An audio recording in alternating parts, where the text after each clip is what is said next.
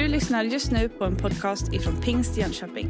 Vi hoppas att denna undervisning kommer att hjälpa dig att växa i din personliga relation med Gud.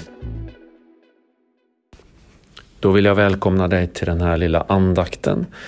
Och eh, jag heter Bo-Göran Läckström, jag är pastor i Pingstkyrkan i Huskvarna och ska dela ett Guds ord med dig idag.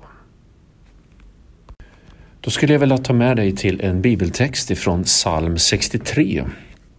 Det här är en psalm av David när han var ute i Judaöken. Och man tror också att han var i det här läget förföljd av sin son Absalom.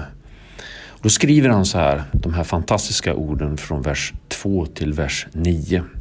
Gud, min Gud, dig söker jag, min själ törstar efter dig.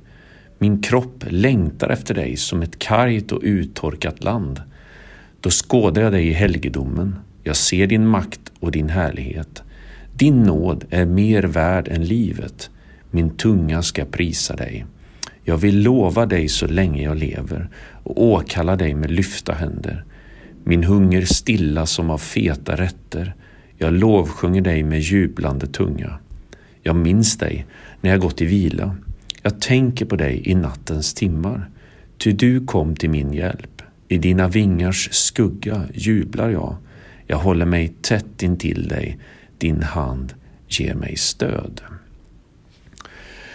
Jag ska hålla tre andakter den här veckan och eh, på den här texten. Och jag skulle vilja börja med eh, det första perspektivet. Det som David säger. Dig söker jag. Min själ törstar efter dig. Min kropp längtar efter dig. Och detta att söka Gud. Det är inte så att Gud har gjort sig osynlig eller att han måste letas upp någonstans eller att han har glömts bort och därför måste vi leta fram honom. Utan det här är ju en perspektivfråga där jag vänder mitt liv, mitt fokus mot honom som redan är vänd mot mig. Eh, och eh, ni vet Johannes 3 och 16, lilla bibeln säger ju att så älskade Gud världen att han gav den sin enda son. Alltså Gud är den som agerar först i mötet mellan mig och honom.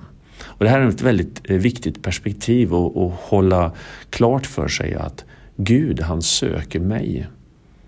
Och när David säger att jag söker Herren så betyder det att jag är uppmärksam på att Gud redan söker mig. Jag lyssnade på förkunnelse i söndags där predikanten sa de här orden att det kan ta lång tid eller vara en lång vandring att vandra bort ifrån Gud. Det finns olika saker som gör att man kommer längre och längre bort ifrån honom.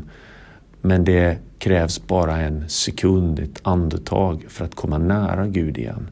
Därför att han söker oss. Han har vänt sitt ansikte till oss och han vill lysa på våra liv. Och det här har David förstått. Han ger uttryck för detta, att det finns en källa. Jag törstar efter dig, min kropp den längtar efter dig. Att Gud skulle vara en, en, en källa av liv som han fick ta del utav. Och Jesus anknyter också till detta när han ställer sig upp där, i, vi kan läsa om det i Johannes evangeliet, det sjunde kapitlet, att är någon törstig så kom till mig och drick. Och därför att han har det levande vattnet. Så när du och jag vänder oss till Kristus och söker hans ansikte så är han där. Han är redan vänd mot oss. Vi behöver inte leta efter Gud utan Gud har gjort sig tillgänglig och närvarande in i våra liv.